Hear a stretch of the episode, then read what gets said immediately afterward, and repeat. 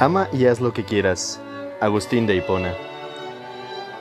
Les saludo con mucho gusto y agradezco que nuevamente estén escuchándome. Una semana más hemos culminado. Experiencias hemos sumado a nuestro repertorio.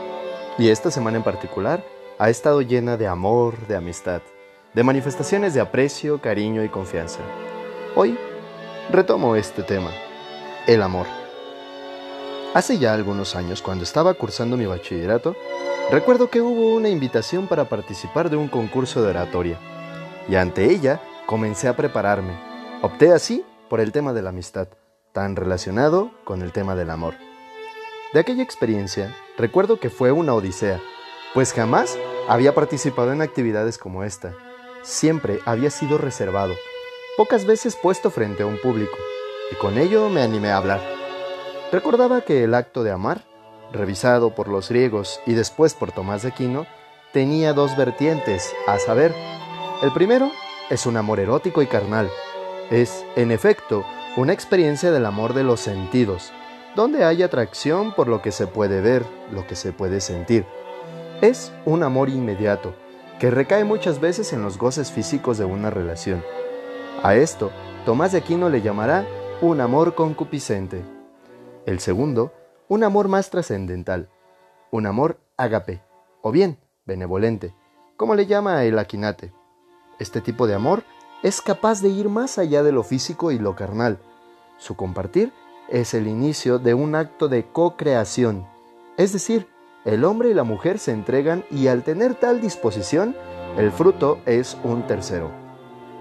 Años después, este tema siguió siendo para mí relevante al grado de experimentar un llamado especial, cuando un libro me escogió a mí. Así es, por extraño que parezca, en aquellas mañanas de ventas de libros en la institución, mientras revisaba los títulos, uno de ellos me llamó la atención, me atrapa y me dejé herir por el tema, Las obras del amor. El autor, Soren Kierkegaard. No resistí aquella propuesta y el libro me hizo suyo. Así es, me hizo suyo, lo vuelvo a repetir. Dicho autor me llevó a hacer un recorrido por el concepto del amor y a buscar, bajo la conducción de un docente, mi asesor de tesis, el ahora doctor Juan Granados, con quien siempre estaré muy agradecido, aunque el tiempo, las distancias y circunstancias nos llevaron a perdernos el rastro. Fue con su apoyo, la infinidad de lecturas y correcciones que me acompañaron a descubrir la presencia del amor en los tres estadios de vida que presenta el existencialismo kierkegaardiano. Entonces, se puede entender amor, el amor desde un estadio estético, es decir, desde un momento de su vida donde lo más importante es y será el instante. De este modo, el hombre que goza del seudónimo de ser don Juan el Seductor aspira a conseguir el placer que le trae una relación amorosa, pero evitando todo tipo de compromiso con la otra persona. En consecuencia, el objeto del amor es cambiante, sin embargo, una esfera más se nos presenta. Es la ética. Y aquí el autor nos regala la característica más importante de esta experiencia en el amor, el matrimonio. Así es, es por medio de esta realidad que el hombre experimenta un compromiso, una decisión y finalmente una misión. Incluso, en una de sus obras, Palabras más o menos, expresa que el matrimonio es la creación más demoníaca, pero también será la creación más divina.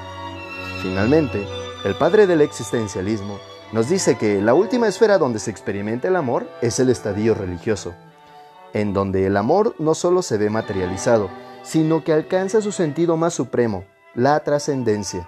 Es decir, por medio del amor, de la experiencia amorosa, al dar un salto al absurdo, apuesto verdaderamente porque ese amor irá más allá y se perpetuará en una posible doble recompensa, bajo la premisa de vivir una vida de amor me atrevo a emplear la frase de Agustín de Hipona. Vivió amando y haciendo lo que quiso. El amor le llevó a vivir bien. Entonces, llegada la muerte, solo preocupaban dos cosas. La primera, la no existencia de una realidad divina. Pero si no existiera, nada estaba perdido, pues mi recompensa en la trascendencia la harán los míos, aquellos a quienes amé y manifesté de continuo lo que era el afecto y la cercanía. Son ellos los que me perpetuarán, recordarán y alguno quizá replicará conductas y actitudes de amor. Es con ellos que me veo recompensado y mi vida entonces tuvo sentido, pues pasarán los años y mi aporte permanecerá. La segunda es la real existencia de un ser divino y supremo, que me recibe con los brazos abiertos y que me recompensa con el mayor de los regalos. Una vida sobrenatural que me asegura la resurrección. Pero eso no es todo, pues la recompensa en los que me sobreviven será también válida. Sin embargo, este siempre será el salto más complejo en la vida del hombre, del caballero de la fe. Hoy también hay quienes nos hablan del amor.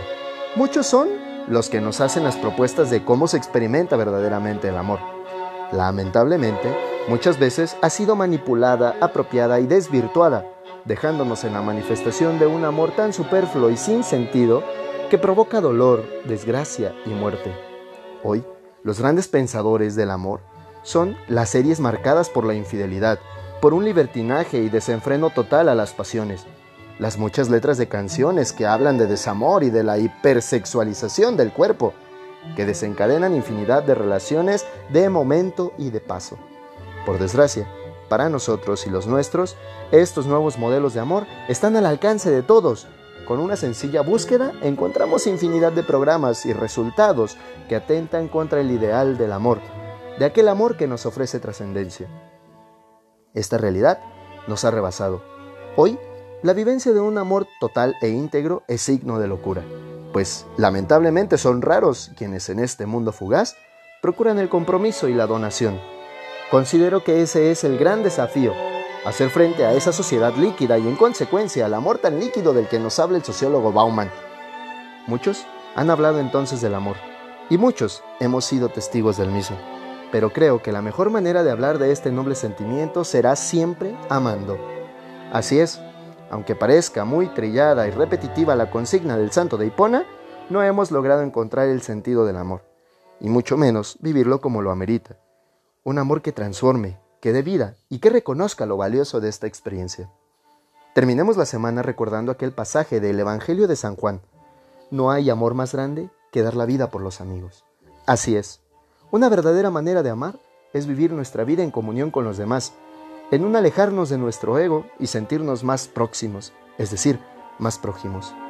Hoy quiero aprovechar para agradecer a mis amigos, a los que han estado en tiempos pasados, a quienes hoy me acompañan y con quienes hoy sueño por un futuro mejor, donde sumando nuestras manos y nuestros ideales, deseamos hacer de este mundo un lugar distinto, donde amar sea una experiencia vital.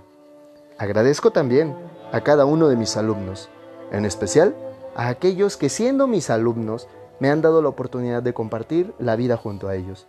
A tantos padres de familia que me han confiado y se han acercado a su servidor en algún momento de su vida.